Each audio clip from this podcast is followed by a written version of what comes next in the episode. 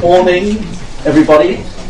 A very big welcome to all of you to um, this network seminar. I'm really pleased to see all of you here, and especially our speakers. Uh, may I introduce you, for those who don't know, Linda Evans, our convener of the IR network. For those of you who, who's this first time to one of our networks? Can I have a look? Just to. Oh, wow! Oh, quite a good proportion, right? You're all going to sign up this morning as you leave, please. Yes, you won't be allowed out. Right, Lock you the won't doors. Be allowed out until you join up. There are loads of benefits you'll see. Uh, Um, well, welcome to those who are here for the first time. We run a number of networks, ten of which this is one. Um, uh, Linda here is, is, convener. She's always happy to hear from you. Feel, please, please feel free to talk to her during the course of the day. If you've got any ideas you want to develop, I mean, we're here for you and for our members. Um, and Linda has set up this fascinating program for us, and I want to uh, particularly um, welcome Maggie Archer. Maggie will tell you why she prefers being called Maggie rather than Margaret. That's another story. And uh, um, Maggie's come a long way, not only in terms of getting here today, but her intellectual travels have been fascinating. I've just been looking at her. Her CV, uh, you've been all over the place, let alone the 68 events in Paris, which Oh, is yeah. fascinating. That's Yeah. something else we need to know about. Um, and also to That's another day. that's another day. That's another day. And to welcome Ahmed, uh, who'll be speaking this afternoon after lunch, and also Dr. Carol O'Byrne. Welcome to you all. Um, you've got your delegates packs, all sorts of information in here. One of the key things that's not in there is our annual conference this year, which is the 11th, 12th, and 13th, if I got the dates right, of I think you're right, yes. December. December. Call for papers will be going out shortly. Well, Helen's written it. I when Helen's written it, and um, we're jumping a lot of pressure on to be able to get that out. And uh, the, the um, call for paper period ends on the 29th of June. So those are your key dates. Those of you who want to come to the conference this year and submit papers, you can start thinking about it now. Um, and finally, um, we love to hear what you think about us and our events. We've got an evaluation form in here, which I'll remind you later on, please to fill in at the end of the day and to hand them to me on your way out. Um, and all left for me s- is to um, hand you over to Linda and uh, hope you have an enjoyable day. Thanks. Thank you, Francois. Well, from me, welcome to everybody, and I'm, I'm absolutely delighted that we have so many new members um, joining us for this seminar of the International Research and Researchers Network. And looking at the delegates list, we have people from uh, countries overseas. Have we got Maria here from Spain? Maria? From Spain? Has she materialised? No? Yes, one, one never knows. Uh, I know we've got Oili-Helena from Finland, from the University of Jyväskylä, which is often represented here either by Yanni, your colleague, or, or by you yourself on this occasion. Um, we've also, of course, got um, someone who comes from uh, Kuwait. Have we got Olivia here? Olivier? Nice to see you, Olivier. Um, University of Leeds as well is represented. it can't be, can't be. Um, this is an event under the aegis of the International Research and Researchers Network. And the key terms are research and researchers. Uh, so it can either be UK based people who are doing research in overseas context, or it can actually be overseas based researchers and academics who are doing research into higher education within their own context or within any national context at all. And we have a combination of that today. What I particularly like about this event is that we have a whole spec that, that we, we, we represent the spectrum of uh, academia and, and of researchers because of course we're having our keynote uh, presentation in a few moments by an extremely distinguished social theorist uh, and then after lunch, we'll be hearing from two early career academics, early career researchers, who have been using uh, Margaret, sorry, Maggie's work uh, in their own, um, in both cases actually, it was their doctoral research. Um, so we also have a good gender balance as well. We have one man and two women, which is how it should be, of course, with the women outnumbering the men. Um, I'm, I'm absolutely delighted that Maggie has finally agreed to come. I've been trying to get her. She's, it's not that she's been reluctant to come at all. It's been trying to, to coordinate one's diaries. I've been trying doing, two years to get her to come, and I think I just mithered her to death so much that in the end she, she had to agree. But I'm absolutely delighted. Um, just a little bit about Margaret for those of you who don't know. I'm sure most of you know this anyway. So when she finished dealing with the riots in May 1968 uh, uh in France, um, she's had a very illustrious career. She took her first degree uh, at LSE here, and she did a postdoc at the École Pratique des Hautes Études in Paris, uh, sorry, Paris, um, and was also working in uh, Pierre Bourdieu's laboratoire. Okay. Uh, and she's now professor in social theory at the École Polytechnique Fédérale de Lausanne in Switzerland, and she's the directrice of its Centre d'Ontologie Sociale. She was Professor of Sociology at the University of Warwick from 1979 until 2010, and indeed is still affiliated to the University of Warwick, she was telling me this morning. She's written over 20 books, including The Reflexive Imperative in Late Modernity, Making Our Way Through the World, Human Reflexivity and Social Mobility, one that you most of you will be familiar with, Structure, Agency and the Internal Conversation, quite a recent one and being human, the problem of agency, as well as social origins of educational systems. So she has actually got a great interest in education. Reprinted last night. Yes. Did you manage to bring any flyers? No. Uh, no, they no, no flyers. No, but do rush out and order a copy of that reprint if you haven't got the original. And even if you have got the original, you ought to get expensive. the reprint. get it on Amazon; it might be the bit cheaper. Um, she was president of the International Sociological Association in the late 1980s and early 90s, and she's founder member of the Pontifical Academy of Social Sciences, which she took up that post in 1994 and still holds it, I believe, mm-hmm. uh, and is a trustee in the centre of the Centre for Critical Realism.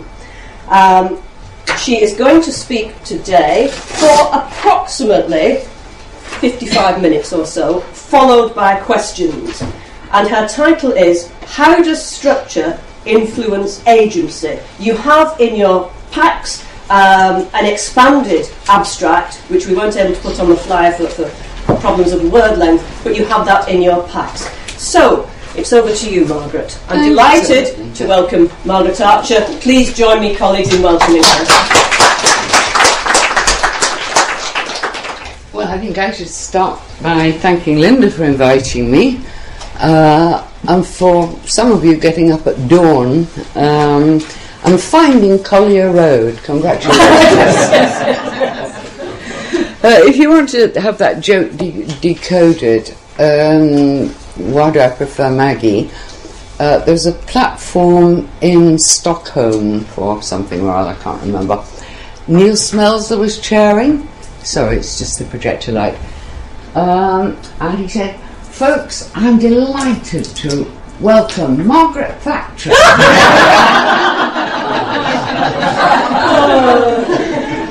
thought I was pretty good on my feet because I said, I fancy seeing Ronald Reagan here. so, uh, yeah, I'm happier with Maggie. Uh, now, what I thought was um, since we all have uh, quite a variety of backgrounds, and even when we have the same one, it was acquired in different countries, you can't really assume that we're starting from the same knowledge base.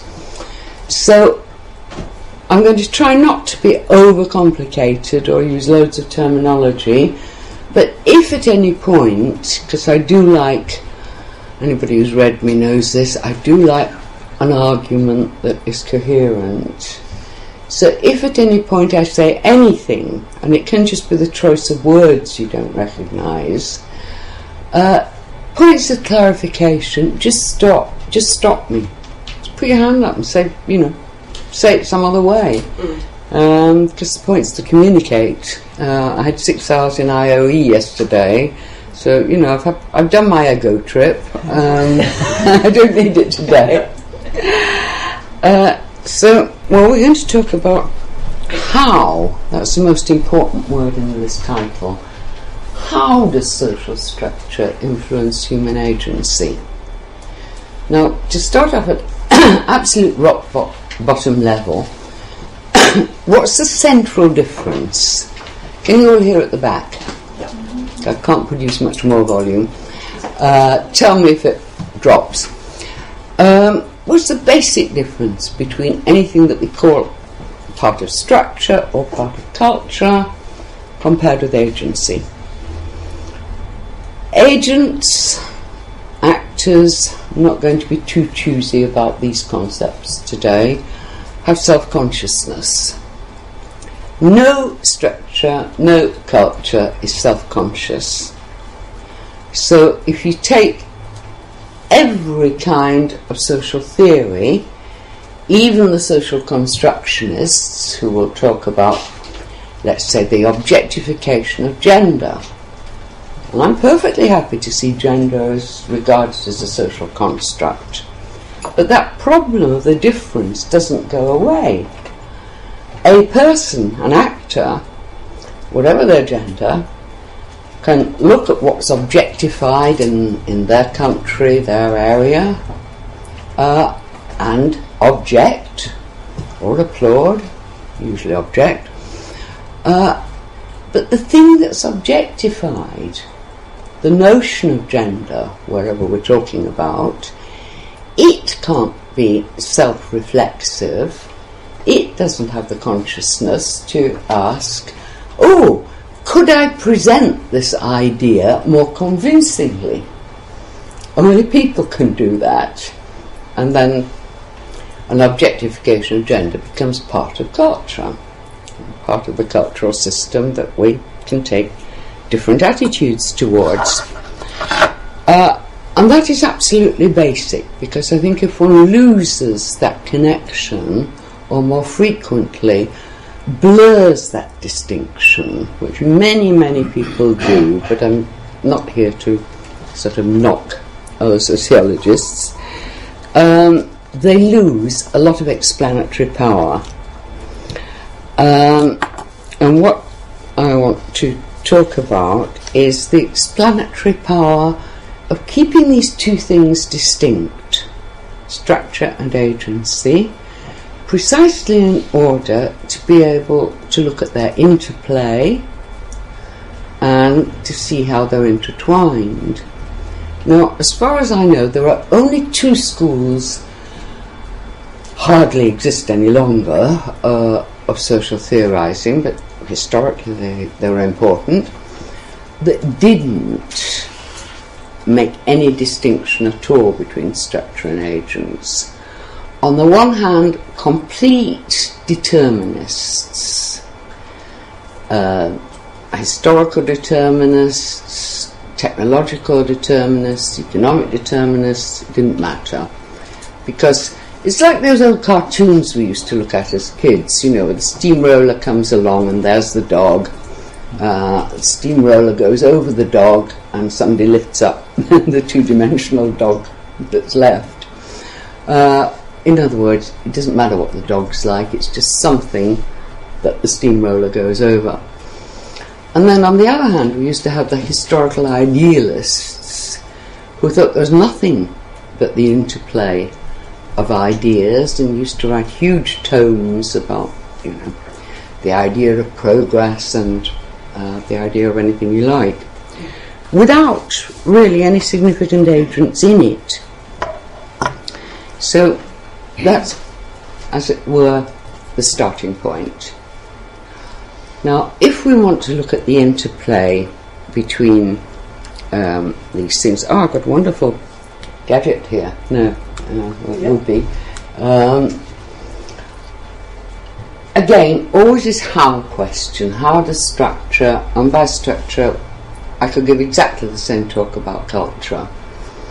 Um, if we give an account of how this influence is actually exerted. How does a structural influence, uh, and by structure, you'll, you'll, you'll gather as I go along what this means, but usually, as far as something like higher education is concerned, one's talking about the relationship between the roles within higher education, the powers of the people who occupy those roles, uh, the discrepancies in power between those who are uh, organizational appointees, in other words, professors, lecturers, so on, uh, and students who themselves have a hierarchy from postdocs to uh, first years.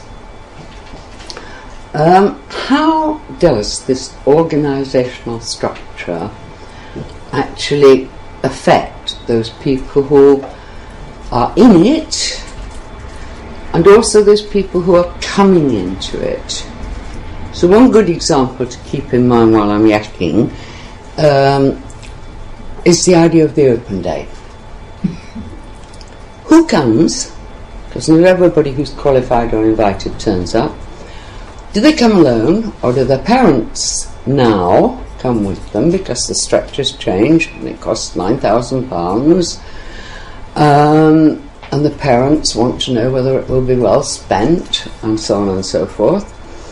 Um, so keep that in mind because, if you like, this is the prelude.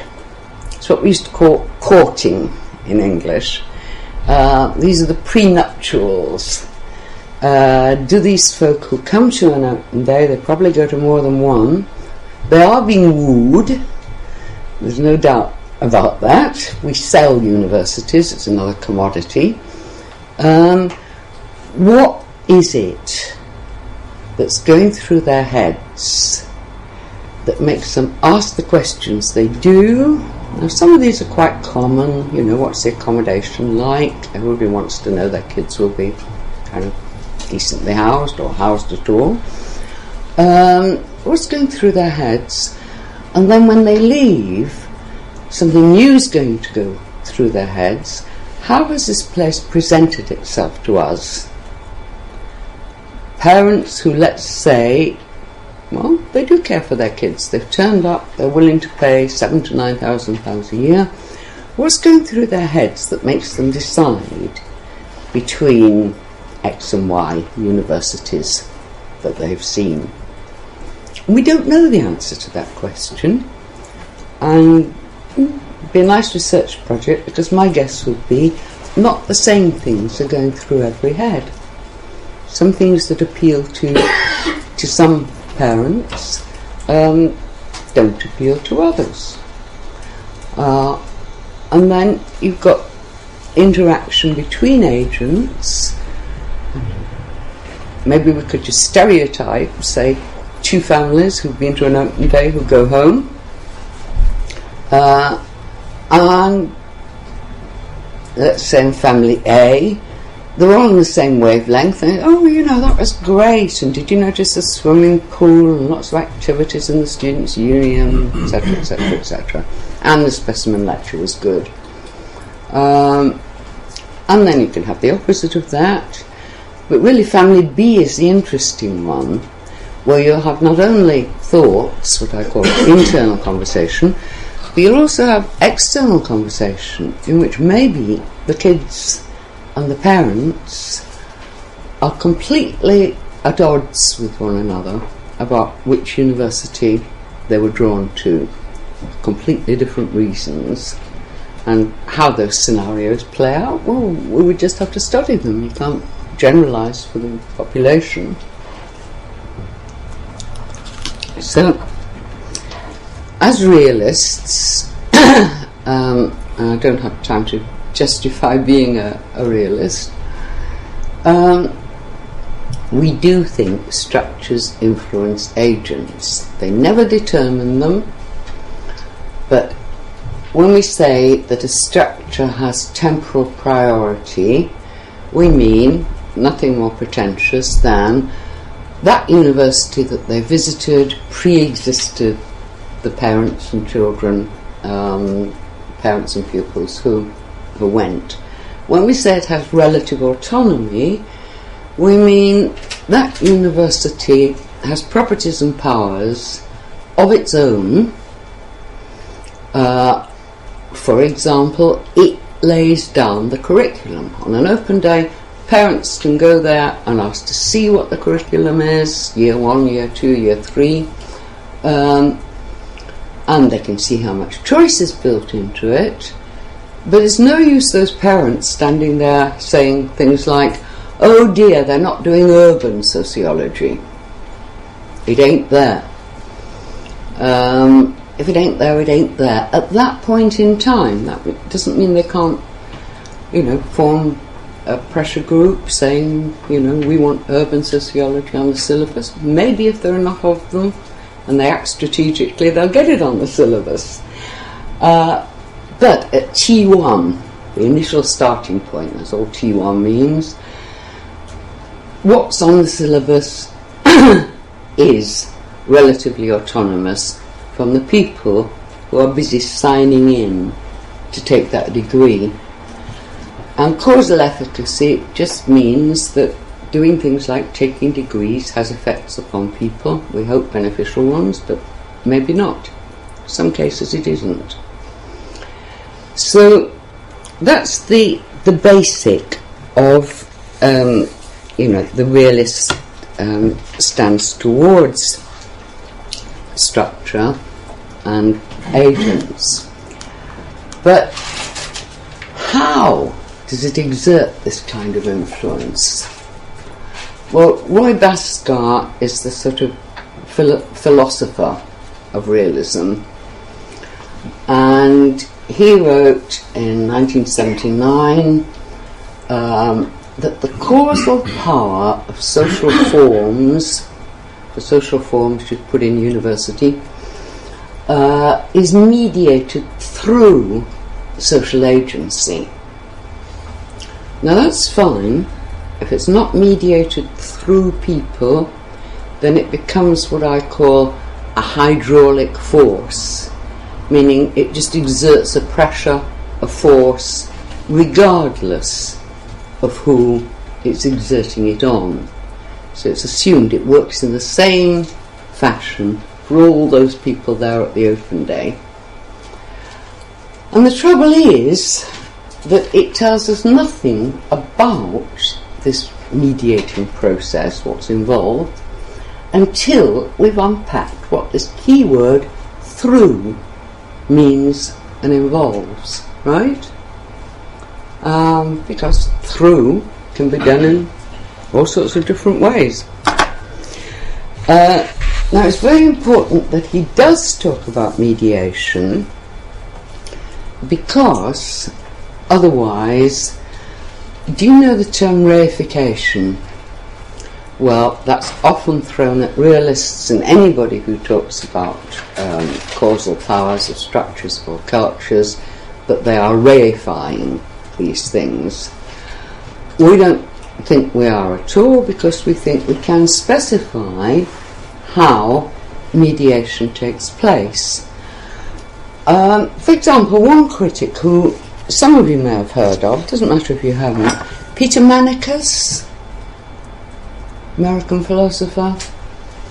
Um, well, he said, if you need a mediating device, well, then you're not talking about a structural influence at all, because it's the influence of the people through social agency. Uh, which always struck me as a kind of extraordinary argument because most things are mediated through something.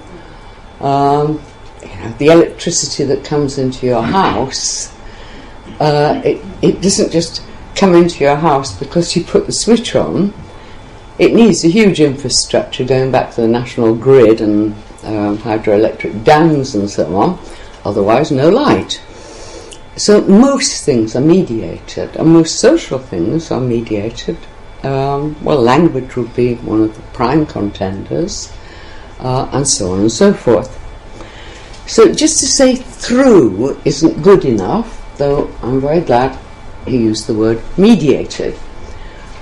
But we need to unpack through, and I'm not getting at Roy because in the, in the beginning I made the same mistake, uh, thinking that if you just talked about conditioning, you got yourself off the hook of determinism.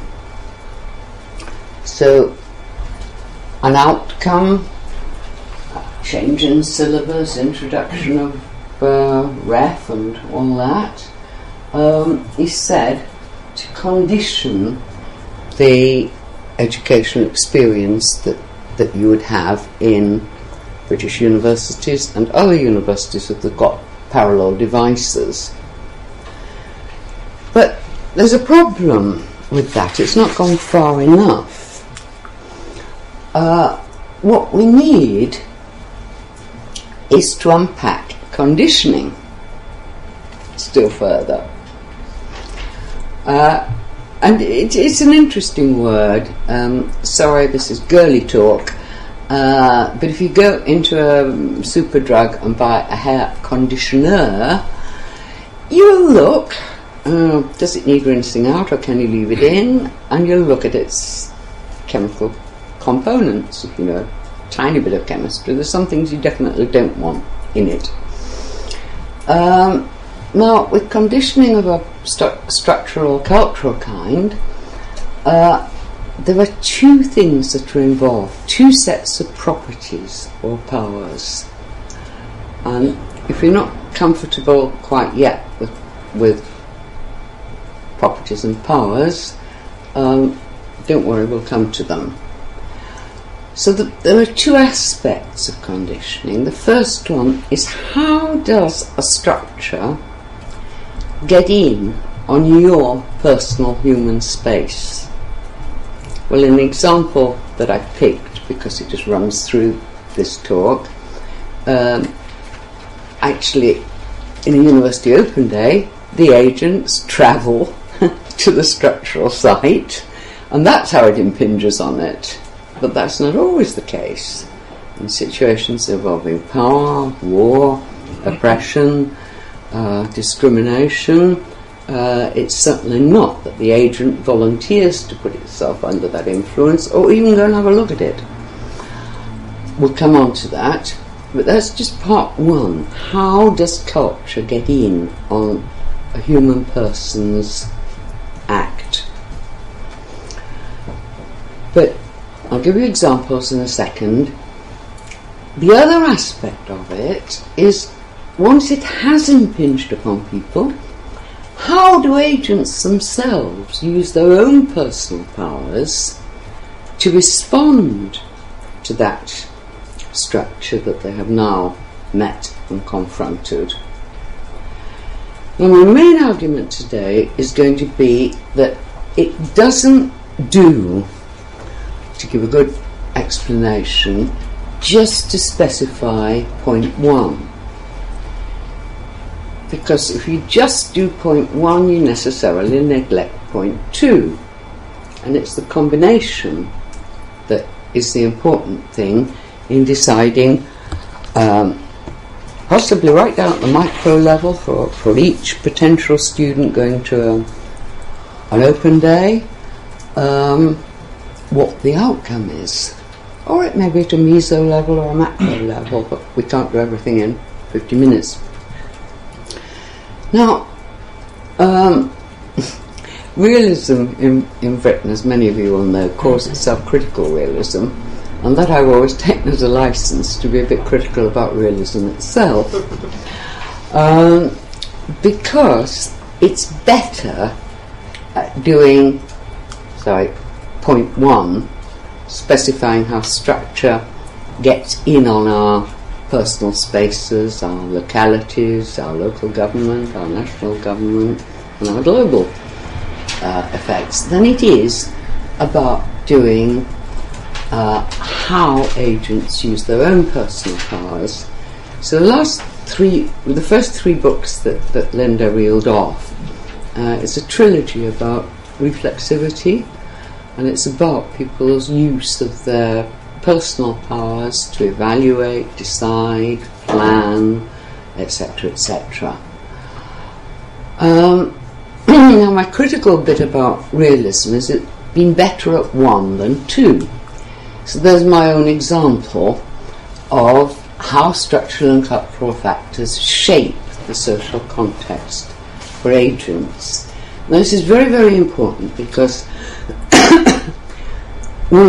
the main things about realism in particular and any kind of social theorizing in general is that there is no contextless free action. We are sitting here, but my goodness, we are in a structural context.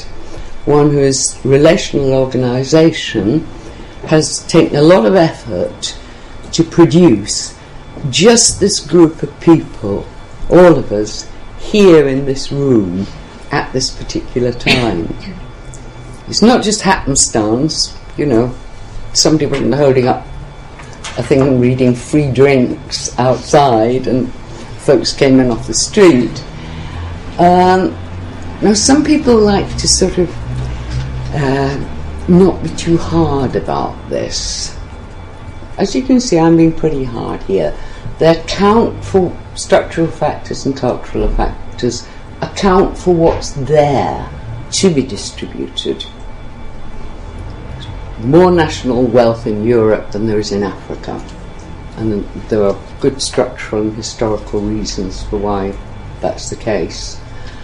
Um, the shape of the existing role array and what's attached to it. I mean, as you well know, the position of, of, of head of, of a school, head teacher as we used to, to call them, um, has changed enormously over the last 30 years out of recognition.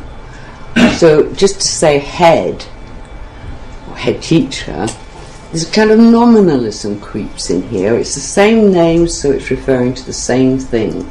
It's not uh, any more than the term lecturer or professor um, relates to the same job description as it did 30 years ago. It has no relationship to it.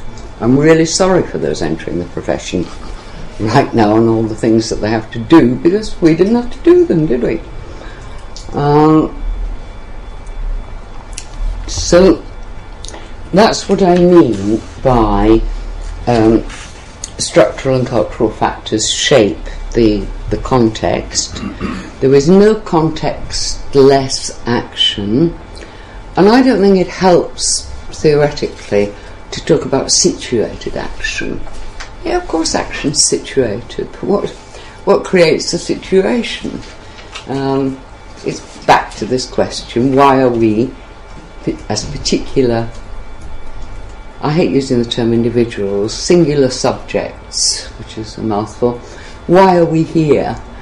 Um, and it's not just that we're situated here, we are actually part of a process that's ongoing, partly designed.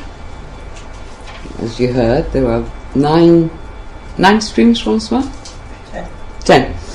Uh, and Linda has a program courtesy of her position, she can execute this program. Um, that makes this, as part of her program, more than just a situation. A situation is something like a traffic jam that you just happen to find yourself in. It's not something like sitting in this room, which is part of Linda's agenda, um, the Research Foundation uh, charities agenda and your personal agendas. Uh, and all of that is important.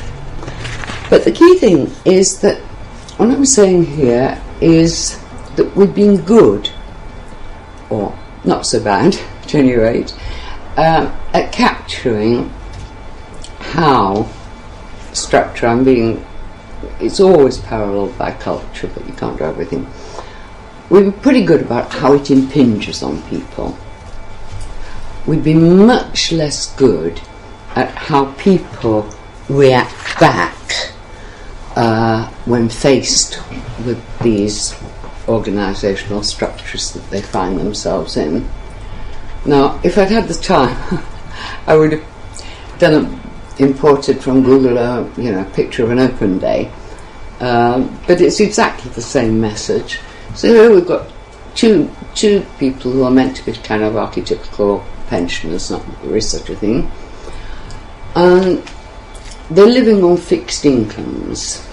And we're going to pretend that their pensions are not index linked.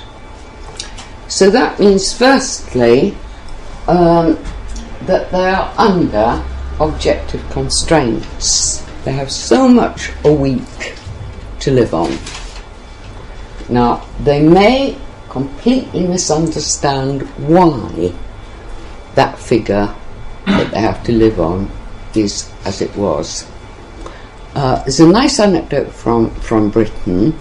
Uh, when, when we went decimalised, uh, we were also in a period of inflation, and food did cost more. And some people, for quite a time, said it's the decimalisation that led the prices to rise. Do you remember that anyway? So people epistemologically can have a completely wrong understanding about the ontology of the case, about what's really going on. And that goes for most of us most of the time. It's not been um, putting pensioners down at all. And in fact, a lot of the time, it may be that we don't understand most of the things that go on, if only because there is power and a lot of things are kept from us, if only because there is ideology uh, and a lot of what we have available for us to read um, is manipulation. Uh, but sometimes, um, many times, there are cases where things happen to us. Uh, we don't have what Giddens once called full discursive penetration of the situation. So take this scenario. Uh, we've got a big conference, international conference coming up, and we've got lots of um, people who've finished their PhDs, uh, who've had papers accepted, um, and they are all understandably nervous about making their first public presentation. Uh, and one of them, let's call her she, uh, one of them is British, mother tongue, born and bred, schooled, uh, and the conference, surprise, surprise, is held in English as the official language. Now she's as nervous as anybody else, but it's her mother tongue, and surprise, surprise, she, despite her nerves, has a rather fluent performance and um, sits down. Apart from relief, she actually thinks I didn't do too badly. Compared with, I'm not going to name other countries because there'll be many there, they will be twice as nervous and the chances are, and I don't go in for positivism or empiricism in, in the least, but all the same on an everyday basis, the chances are, not in every case, that they will be less fluent, less easily understood because their English will be accented. Okay, I'm not trying to put down other languages. I, mean, I live in my second language and I work in it, so uh, I'm sure it's faulty in many respects. But this first girl, she, she doesn't really understand why she's had such a positive experience. Now, you can say she's thick, and I would agree, but she doesn't say to herself, um, you know, half of my doing well is is due to post-colonialism. she's thick. Uh, but what she does know, despite her misunderstanding, and despite the fact that she's getting an objective enablement rather than a constraint, is that her experience of that conference was smooth, easy, and the key thing, put the word structurally in brackets, it was encouraging to her to go on and do other conferences. I can hack it, maybe she says to herself, as an academic career. But she she doesn't really understand what the enablement, where the enablement came from. I think we're all in dozens of these situations. I picked a simple one because we just can't master, um, you know, the tons of information that are available to us every single day. But if you look at some of the research that was um, has been done on on pensioners, I have no expertise in the area, but you can read two or three articles. Um, you get uh, people making assertions like, "Well, of course they'll have to these two assume they're married or enjoying their adultery. These two will have to eat less well and heat less well. Or they'll have to do, in rational choice theory, a trade off between eating and heating. And if people put it in ordinary language, they'll say they have to cut back on luxuries. You know, okay, okay, we've got the picture. What they're really saying is, is tautological. This pair are worse off with inflation than they were before it. They can buy less. But what do they actually do? And this depends upon their subjectivity.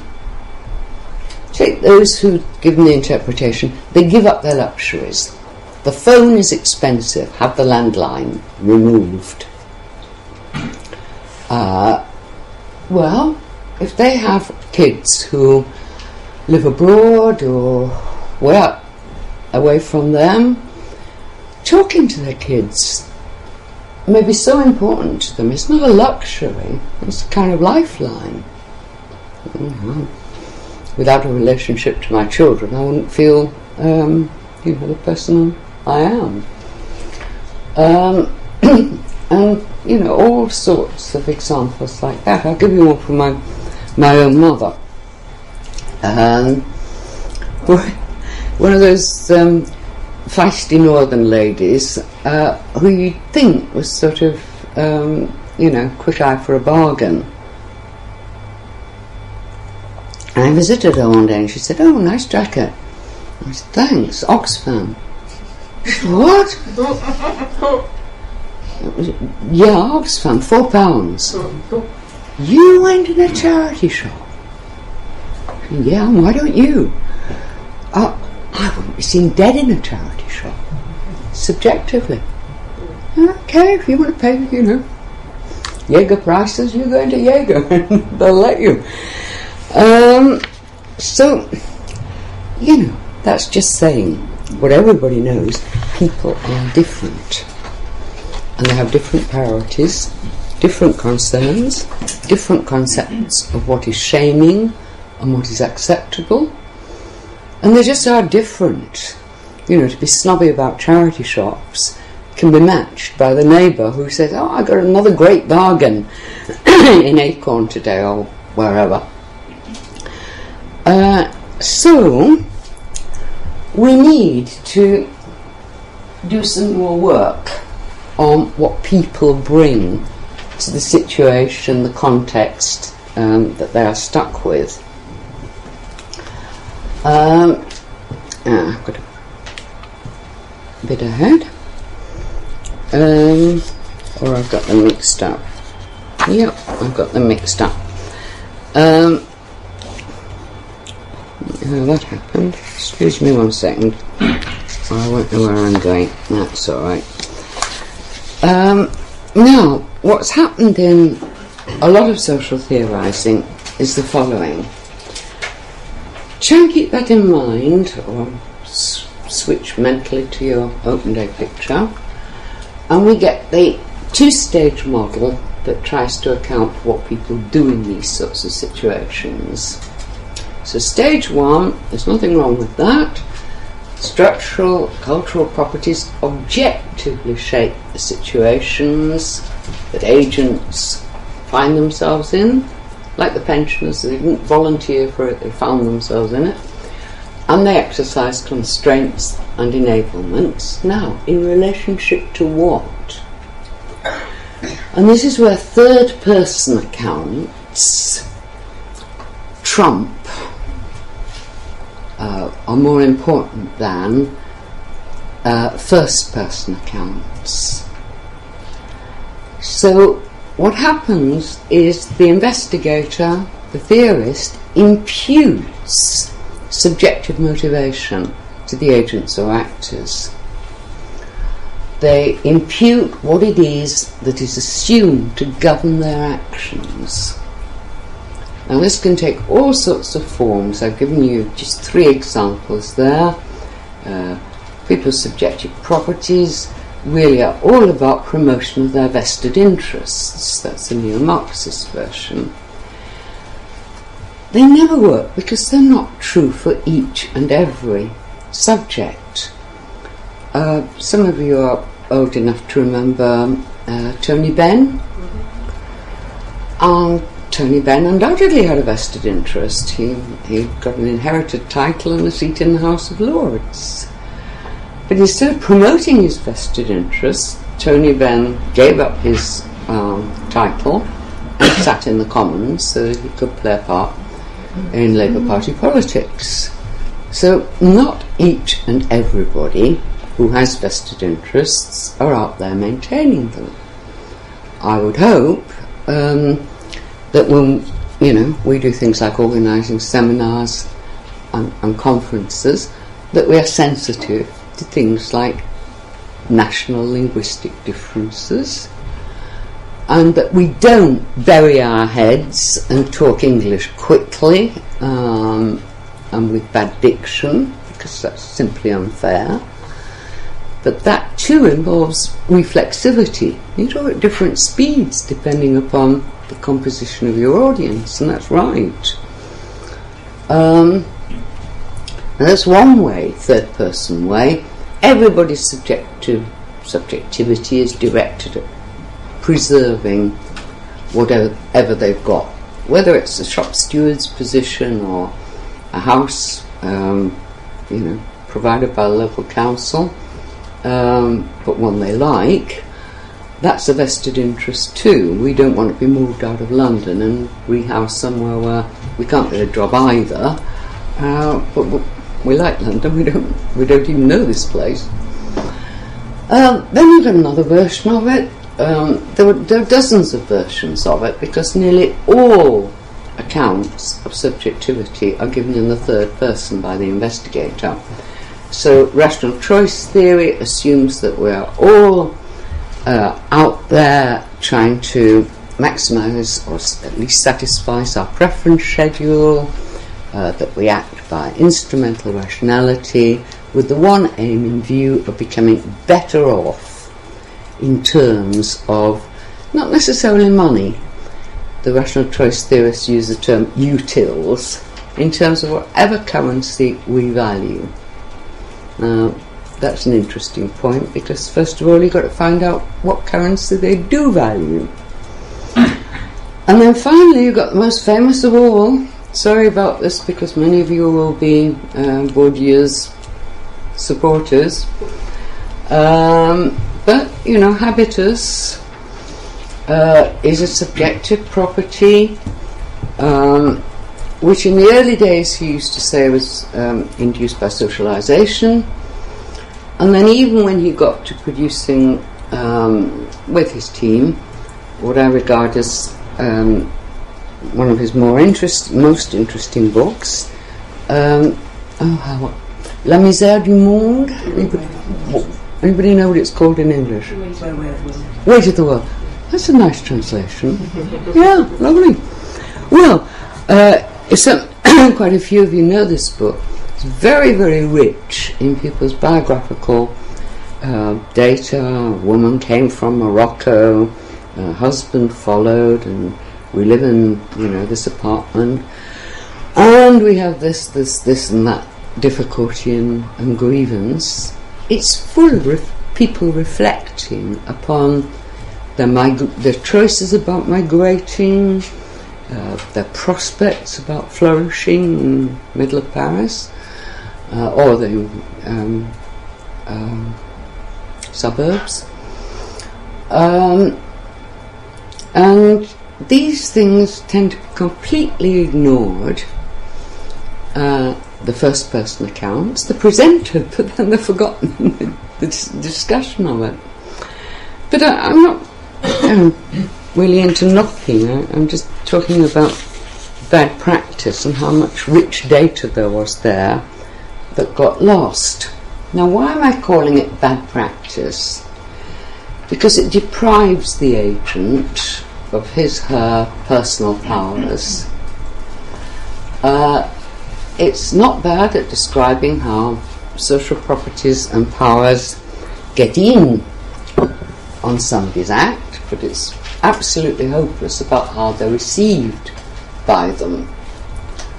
And what I've argued in the reflexivity trilogy is that people's subjective reception of, of anything, from university to ice cream, uh, is in the light of their personal concerns. The personal concern just means what matters to you. And I've interviewed long, long, in depth interviews, over 300 people. I can guarantee that in this room, I can't give you empirical percentages, uh, but you won't all have the same concerns. Um, an awful lot will depend on biography, an awful lot will depend on you. Um, now, can you guess, as third person, that's what social theory is based on, can you guess whether I like or dislike ice cream? You can't. You can't get into my head. I'm not saying ice cream matters to me. It matters enough that I dislike it enough to avoid it. Um, that's not an important one. I'm just making the, the point that we have differences. They don't show. And in a way, we've only got a tin opener to one head, our own. So I know instantly in the first person, Maggie dislikes ice cream. Couldn't say what your concerns are. What was very interesting during the research is that subjects themselves can be extremely vocal about this, including bracketing two concerns. Uh, for example, my last book, um, The Reflexive Imperative, is interviewing student subjects longitudinally as they go through their three years of higher education.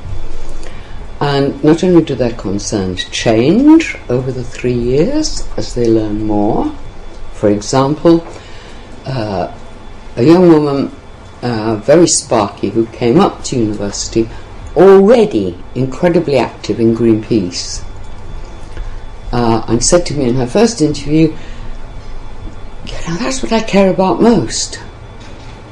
Uh, I just said very, tried to say very neutrally, um, what do you plan to do, you know, after, after uni? She said, well, that's my problem. You know, you can't have a career in Greenpeace. and amazingly, um, one good thing about Warwick, uh, it, it did have at one time um, a rather receptive uh, career service, and um, next thing we knew, um, give her, I can't give you a name for confidentiality, give her the credit for it. There was a poster up all over the place reading, So You Want to Work for an NGO. And this girl actually got an internship with Greenpeace in Washington and, and then in Ecuador.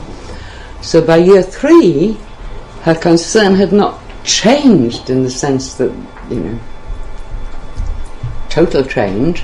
It was a good deal more precise because she knew she could follow that concern, not as something she did outside her work activities, but central to her work activities.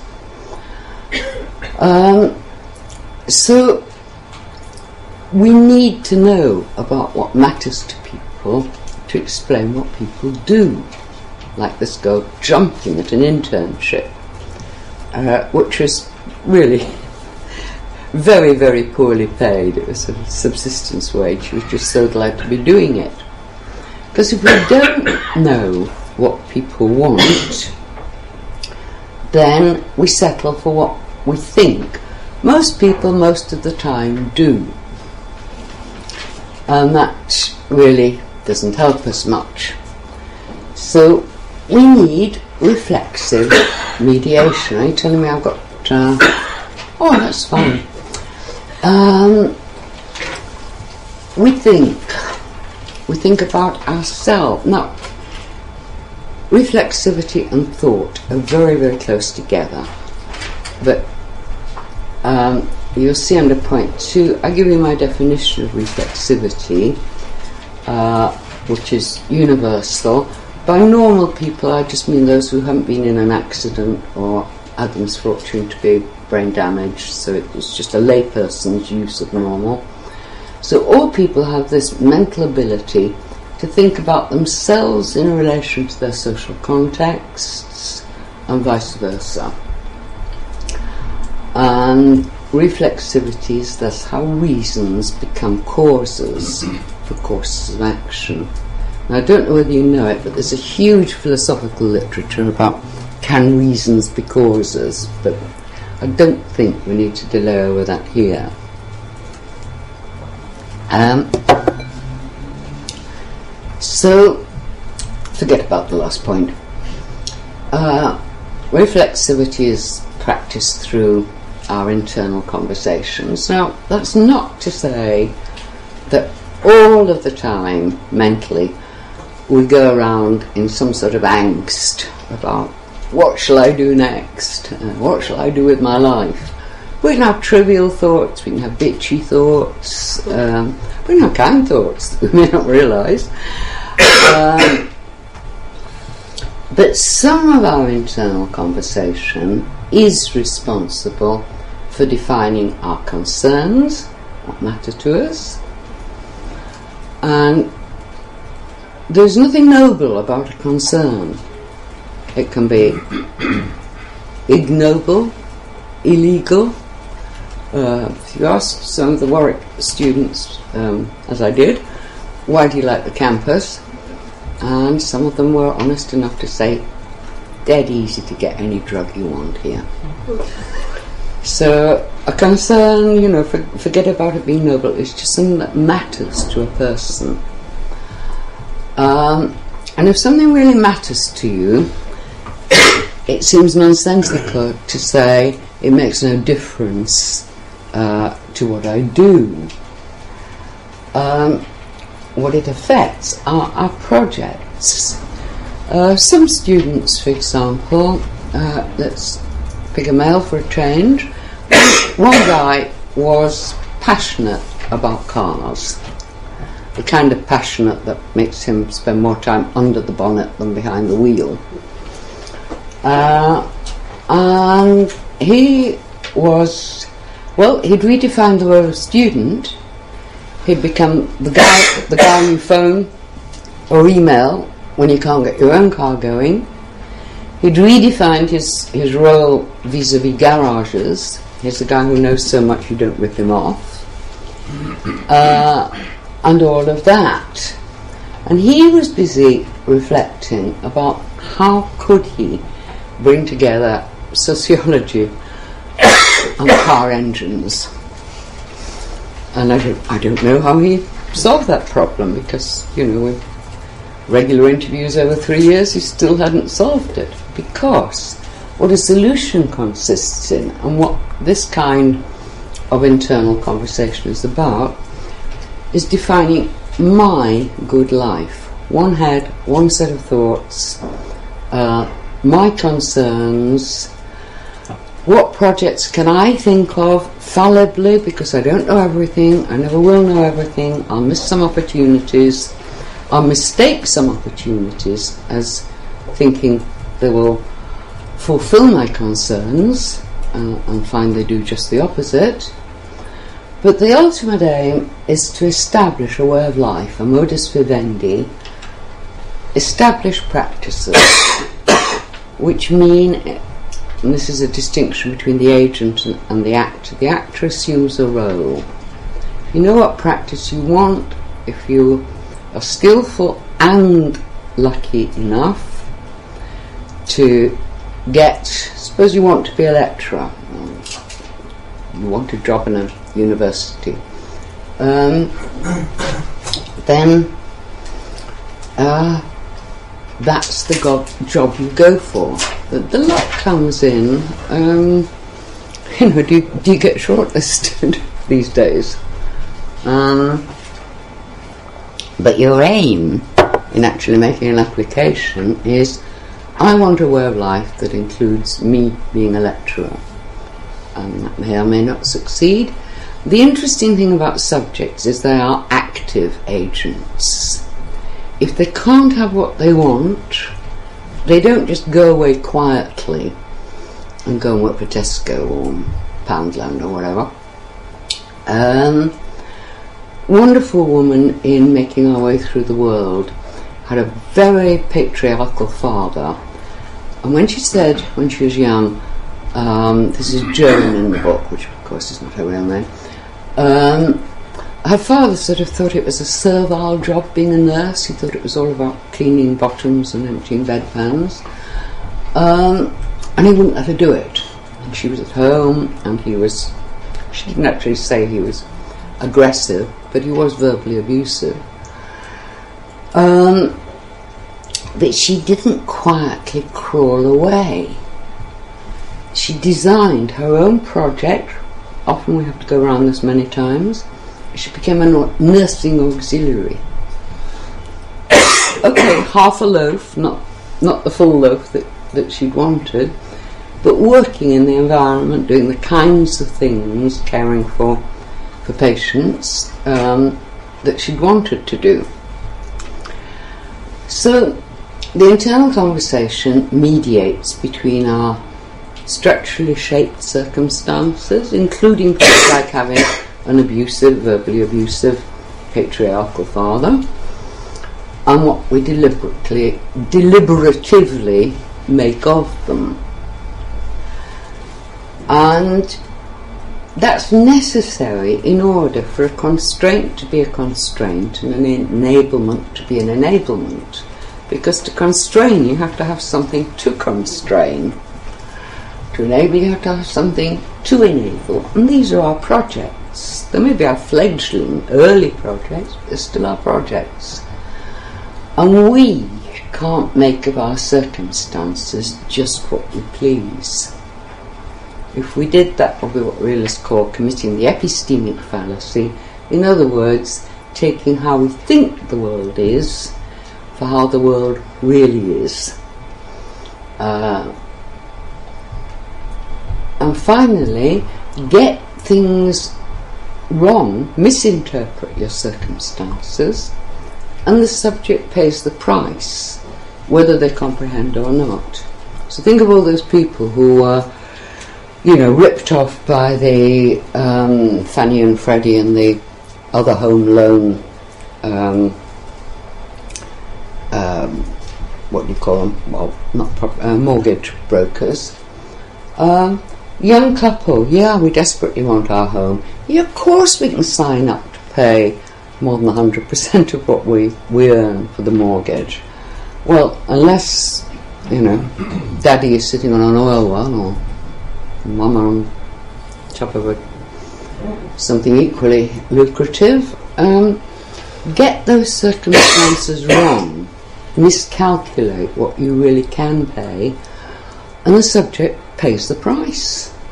Foreclosure of your mortgage, repossession of your house, and a bad reputation if you go for a more modestly priced house because you've defaulted on one mortgage already and these things are cumulative. So, this is what I'm going to end on. we need, I'm saying, you can, you can differ on question, the three stage model, which begins point one in exactly the same way. There's nothing wrong with point one. Our situations are objectively shaped for us and they exercise constraints and enablements in relation to. And this is where it differs from everything that's gone before, and particularly from the two stage model, in relation to subject's own set of concerns as subjectively defined by them. So, just because there's a situation, uh, you can't assume it has a blanket effect on everybody in that context.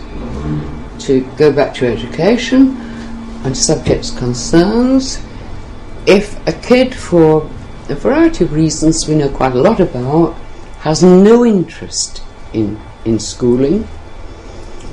Uh, subjectively, it's not one of their concerns to do well. It's much more important to do well at the junior trial for the local football team. Uh, they're not going to be distressed, downhearted, downcast if they get bad school reports, exam results, etc., etc. Uh, so, concerns are the sort of pivotal personal property that, that enter into this way in which action is, is constructed by the subject. So, finally, courses of action are produced by the reflexive deliberation of agents who subjectively determine their projects in relation to their objective circumstances. Now that sounds a mouthful, but I bet many of you have either been through it yourselves or you've been through it with, um, say, for example, people who have done very well with their first degree you're the tutor, you're trying to encourage them to go on and do an MA or PhD or whatever. Um, and what's going through the heads of these these students?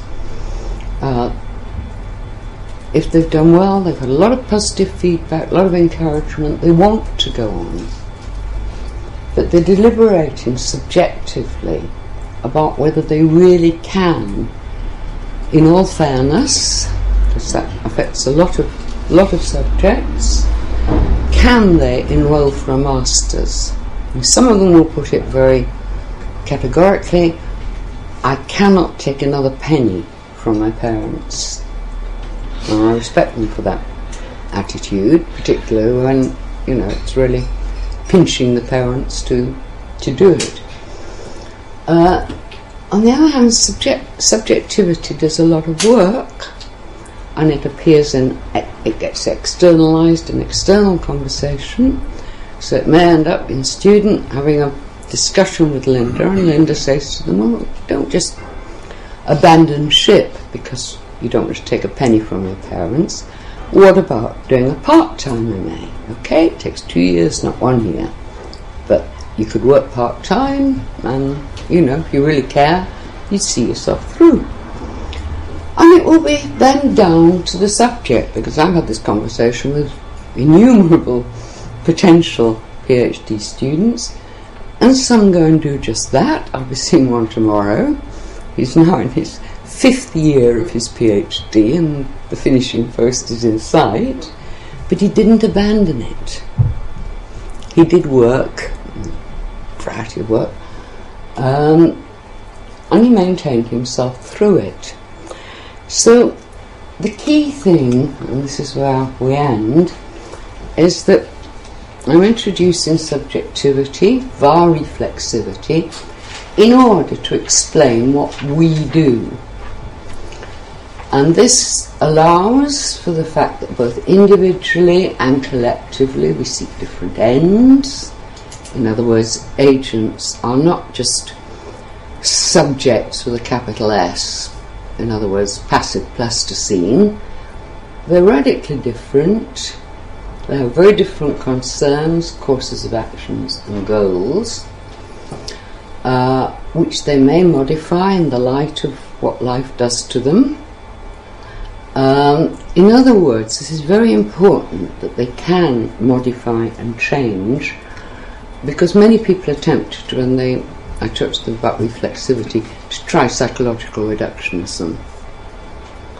And one of the main arguments against psychological reductionism is that you can point to these changes of circumstance leading to modifications of projects and even in some cases abandonments of concern. So it's a kind of a research agenda uh, for non-passive agents who adjust the pro- their projects in the light of their circumstances, And without allowing for any of that, we cannot explain what agents actually do, and we just end up with these banal statements. Uh, most people, most of the time, do X, or sociologists will settle for for even less than that. A statistically significant proportion of the population will do X, uh, which tells you nothing about who does it or why they do it. In other words, to me, it's not a satisfactory explanation. Thank you.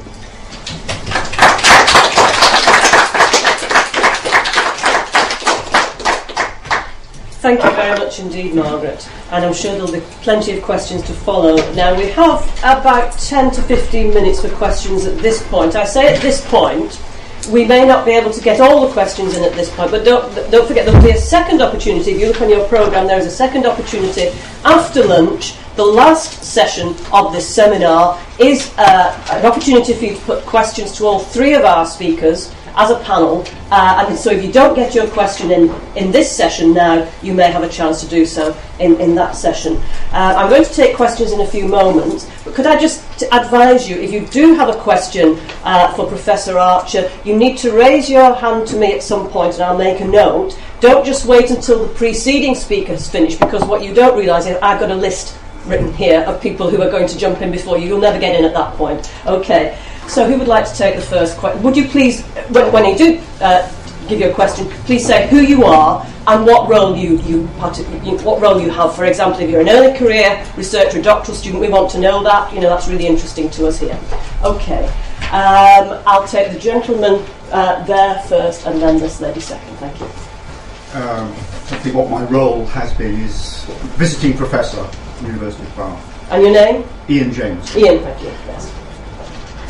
Very convincing. I just wanted to ask you what you thought the consequences were, because my my understanding, my my understanding of what you said, is that we can only ever understand people at the individual level because we have to understand uh, how they see various contexts, how they read pressures. We have to understand their projects. And that's fine, mm-hmm. but um, I just wonder where that leaves sociology, which is largely, you know, tends to be a study of aggregates, aggregates and groups. And it tends to use, as you suggested, probabilistic statistics because that's the only sort of statistics would, would make sense. I just wonder where that left at any explanation other than uh, aggregation. Ag- other, yeah. well. you made an assumption which is perfectly valid in uh, in terms of what I presented this morning. Um, but I'm actually writing a book at the moment called The Relational Subject. Okay.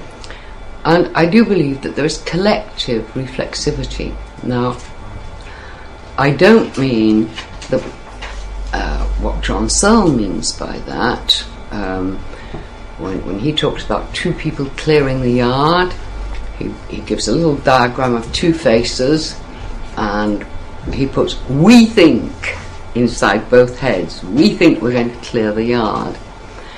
Um, I don't think it works that way at all, and I don't think that's a satisfactory way for various philosophical reasons for it, for it not working.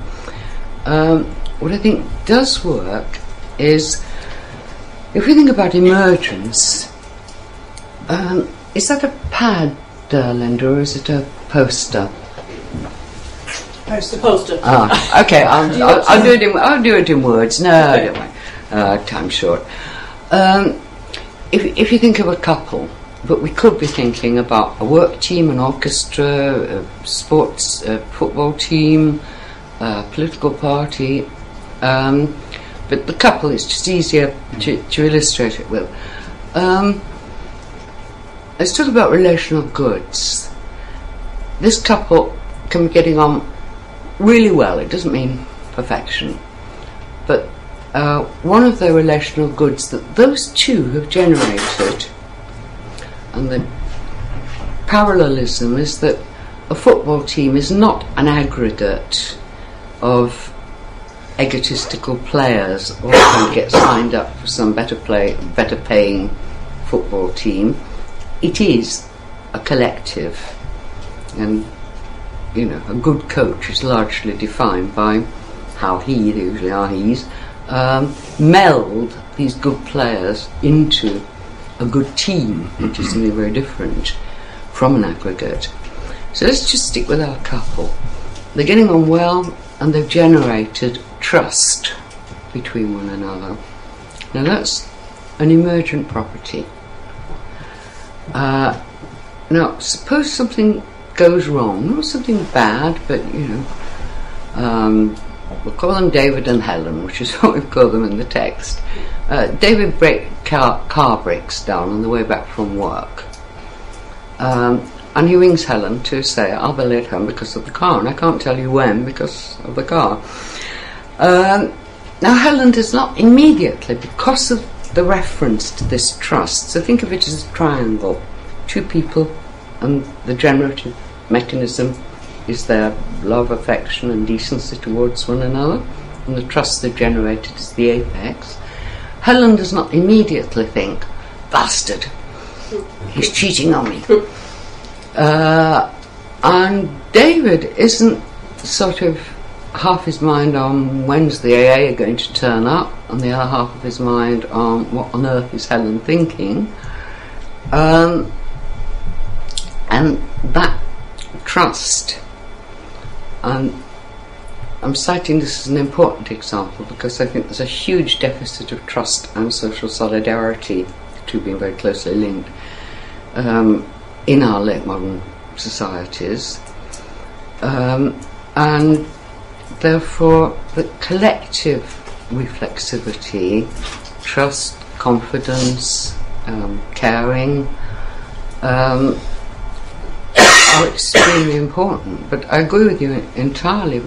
If we were just marooned at the individual level, we'd be condemned to the aggregate, and then we couldn't even explain the outcome of a football match. Thank you. Thank you.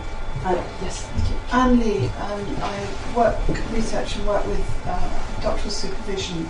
I'm tr- I've been trying to understand concerns and where values might come in. Are they just part of concerns, or They certainly play a part in them, yeah. but they can be much more extensive and subjects. Sorry, had you finished? Let me know. yes, I think I have. Um, once upon a time, Talcott Parsons put values down there as the bottom line, and every institution, including the one you're talking about, would, would have drawn upon the central value, common value system. Um, well, that seems to have gone by the board rather. But there are some sort of interesting um, things that came up in, in research. Um, and some of them, in a sense, were quite quite prophetic. For example, I was rather amazed sitting there as a you know sixty year old uh, middle class woman that there would be a young nineteen year old boy telling me about how he realised he was gay and being very very open uh, about this. I'm not saying he told me all, of course. In the first person, we all edit everything. Um, whereas, for example, uh, it turned out I had quite a block, just happenstance, of evangelical Christians. And some of those were really rather resistant, and I can understand in the sociology department why they would be, uh, about saying that their faith played any part in their, their concerns.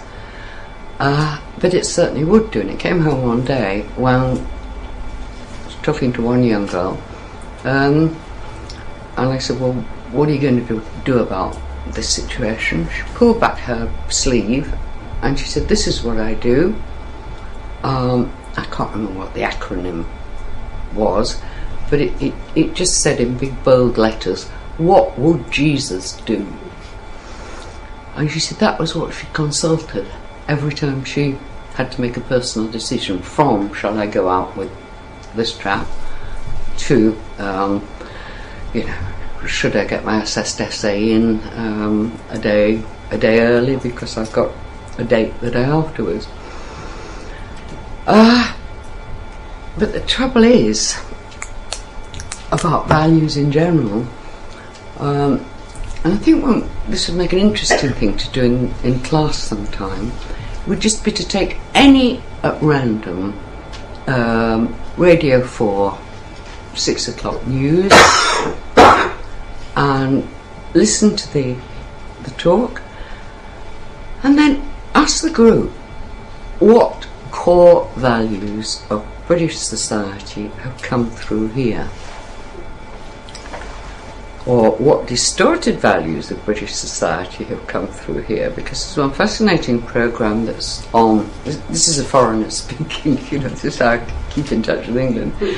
Um, it's on on Sunday evenings and it's called The Bottom Line and what's the bottom line about? How to make your millions now I just refuse to believe that the whole country, and the plenty of surveys that shows in, in terms of values this is not the case, that all anybody wants is materialism, commodification, etc. People care enough to staff charities for free, um, philanthropic, voluntary activities. They will give organ donations to people they don't know. so the bottom line cannot be as simple as money. We go back to the, you know, people are different. Thank you. I've got time for two more questions, and I've got two speakers. Sorry, sorry, Peter. Can we take yours after lunch, please? Uh, the gentleman on the second row, and then Sue. Hi, uh, I'm Nick Heems, and I'm a PhD researcher at the University of Exeter. Um, but about well, about 15 years ago, I, st- I, I studied uh, uh, development sociology, and uh, I forgot a lot about it. But what I haven't forgotten is that there was always this, this, this, this, this tribal warfare between one group of people who were very much followers of Bourdieu, and the other group who were, in a way, more extreme uh, and, and, completely actor-oriented uh, researchers. And it was not always clear to me what was really the difference, but to them it was. Um, mm-hmm. And one of the discussions was always about also what you put there that are agents active or passive? Are they in a way rational? And, and mainly but yeah. are they active all the time? Yeah. Um, do they know what they what they what they want? And I'm struggling a little bit still with with understanding what your approach there is. Uh, I mean, you mentioned that obviously people are not active when they're in a traffic jam and you alert to that people tend to be active in making decisions that affect themselves either as a student or in career or anything like that. But I mean, my my feeling would be that that um, it's not very clear what. Well, also that's very different per person. Uh, I think many persons are, are, are, much more active than others in their decision taking. Sure. And how, how do you how do you cope with that? I mean, I can I can give many examples of myself where I, I really just thought, well, let's let, let fate decide what will happen. Uh, when friends and, and, and other people uh, were much more active in, in trying to make things work for themselves. Uh, how, apart from, of course, taking a very individual approach and trying to find out what their attitude is and, and, and calling being passive maybe also an, an active way of dealing with things, how, how do you really, yeah, how do you cope with this passiveness that is also an action of people. Well, before I get on to Bourdieu, may I ask you a question? Yes. When you say let fate decide or, you know, the turn of the roulette wheel, my guess would be they're about things that you don't care about too much. No, it's about career, jobs. Mm. Really? Yes, yeah. Why would you let your career be decided by a roulette wheel? Not roulette ball, but uh, realizing, in my case, it's of course very personal, but realizing that I have a very broad range of, of interests and mm. that um, okay. you can get into different directions okay. depending on what comes in your path. Okay. Um, well, if you go back to my Being Human 2000, I would argue you haven't completed the DDD sequence. You're in the middle of it or getting towards the end of it. Um, discernment deliberation and dedication. You haven't yet come across anything or a good reason for anything that makes you personally say, I want to devote myself to doing that, alongside all sorts of other things like maybe having kids or whatever, whatever. Um, you? um, well, how, how to do this quickly? Basically, his view, which was much more correct when he advanced it than it is now. There's something very paradoxical happening. There's been a 40 year time lag, and Bourdieu has been taken up A in translation, B thanks to the entrepreneurship of one Loic Wacquant, uh, who, you know, I think he was appointed as literary executive to, be fair, but he certainly made hay out of his material. Uh, therefore, and I, I've done this not in a rigorous way, if you, if you look at the referencing to Bourdieu in English, and that means English speaking world to me, it's all the later works. It's all under under Wacquant. Now, if you go back to when I was working with him and he was producing, uh, first of all, uh, Les Héritiers, 1964, secondly, Reproduction, 1966, thirdly, Distinction, 1972. Don't quote me on that.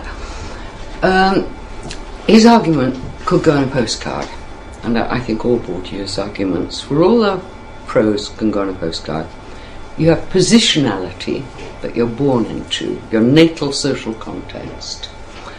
Then you have a large chunk of stuff called socialization, and then you have dispositionality. And your position prepares you with the disposition to accept a similar position to that which your parents had. That be my postcard on the early Bourdieu. Now, the trouble with that there are many troubles with that, but the, the main trouble with that is with this 40 year delay. It's a hell of a time. And we're not talking about, you know, some weird um, minority Aboriginal language. Um, the world's changed. And as I put it in one of the, the trilogy, these are no longer Bourdieu's people because it's no longer Bourdieu's world. What can you do if you are a parent? I mean, in Les Héritiers, he's very, very subtle and tells you some beautiful stories there. Uh, you know, very French about how uh, you know, the family draws on its resources to. Uh, well, the best stories about how do they res- how does a bourgeois family rescue a thick kid? and the answer is, you know, find a niche for him or her, cordon bleu cooking or whatever, whatever.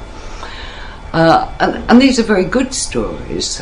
Um, but the mainstream is if your kid isn't thick, well, you give them the, you move close to a good lycée, and they just go chug chug through the system. They have your values, out they come, and they reproduce your social position. Uh, well, the trouble is what as, as seriously, what do parents have to give to kids today?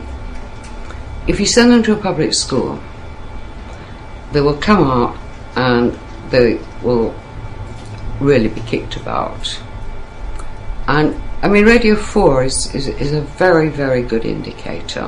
When you say public school, Margaret, are you using the English sense or the, the um, English sense? I, English sense. Private, independent, yes. Yes. highly expensive school. And a lot of the uh, BBC presenters uh, went to one, and they now quite deliberately say, "Tuh." I was stood, I was sat. Yes. Uh, yeah. They myself and my friend ma- were going. Yes, yeah. Me and my friend were sat, singulars, plurals, mixed up. I'm not really snobbish about it, but a lot of meaning gets gets lost in in these things. Uh, so, the private education, which used to be the bonus, and you still hear old Labour Party people talking about, you know, the public school cabinet and so on. Um, to some who've been sent there at great expense, it's an albatross round their necks. Now, okay, you've not got great sympathy for the uh, the well-off. Think of what the working class have got to, to convey to their kids. Uh, for girls, almost every job they were doing reception, retail, um, you know, the ordinary jobs that ordinary girls leave school and go into, they need keyboard skills. They've already acquired them. Their mothers are still learning. It's not something they got from their mothers. They teach, my student interviewees taught a lot of their parents to email, MSN, download, stream, um, even though there's a computer in the house.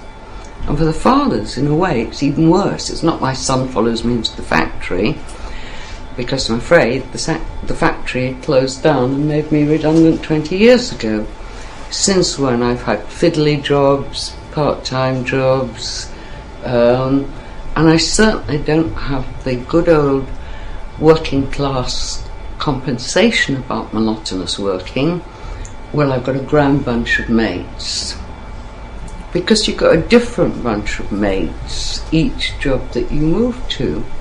So, on the whole, these parents settle for a very passive, it's almost turned them into passive agents, passive towards their children, will support you whatever you choose to do, passing the burden over, over to the kid. And there is no place for that in Bourdieu. There's no place for a changing world.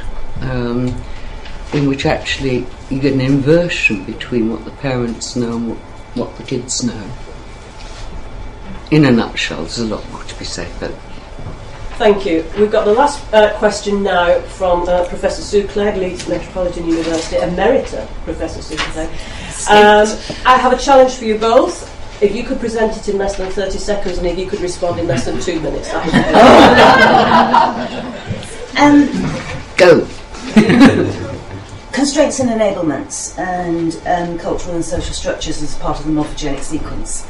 Um, it seems to me that actually that is one way of non-aggregatively thinking about the, con- the, the structure and conditions under which we find ourselves. Yeah. And my question is, I think, and I think you were beginning to get there in, in the last question, was the conditions of reflexivity are also changing and how you're thinking about that. Yeah. Um, 30 second answer.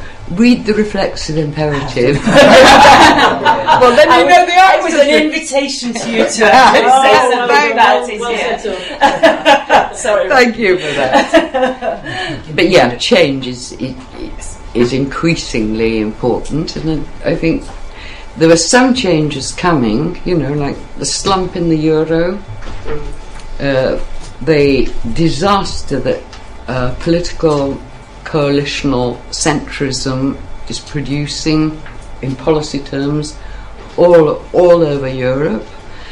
Um, the speed with which technology is developing and the, the synergy that's developed between multinational corporations and technological means of doing things, which are not just um, you know handy bookkeeping, um, mean that we all have to think more and more all of the time about the things that we do.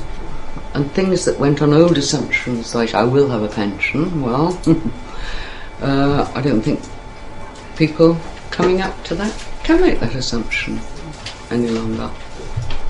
And some of the categories, last word, um, that used to be, you know, precious and inviolate, like pensioners, we must look after them, give them bus passes, and so on. Quite right too. Um, no, now these are getting chipped away at. We've got a nasty cat- subcategory called rich pensioners. And so there has to be reflexivity on the part of, of, of young working people, whatever, well, I say whatever, young professionals or semi professional working people. Um, do I take out a private pension? Uh, because I can't rely on the state, um, the employer's contribution isn't what it used to be. So all sorts of internal conversations that never used to take place. We took our USS for granted, didn't we, from the beginning? Uh, and one could go on forever, but I haven't got forever. Thank you very much. Um, before I, I thank uh, Margaret once again and, and um, leave us out to lunch, I'd just say that I think we can still uh, stay on target in terms of the timing. Let's see we can aim for just a 30 minute lunch. We'll see how it goes, and we will round you up when we feel that we're, we're ready to come back in here. But we're aiming for half an hour for lunch, and if you do have any more comments, I'm sure Margaret will be happy over lunch to chat with you. And don't forget, there'll be a second opportunity later this afternoon. Thank you very much indeed, Margaret.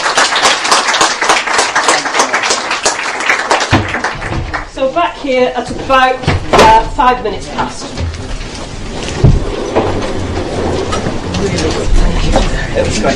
I'm so recently. I was going to say I missed you in Jena. I was speaking at Jena, and of course you were ill. I know. So yes. So Yeah, we had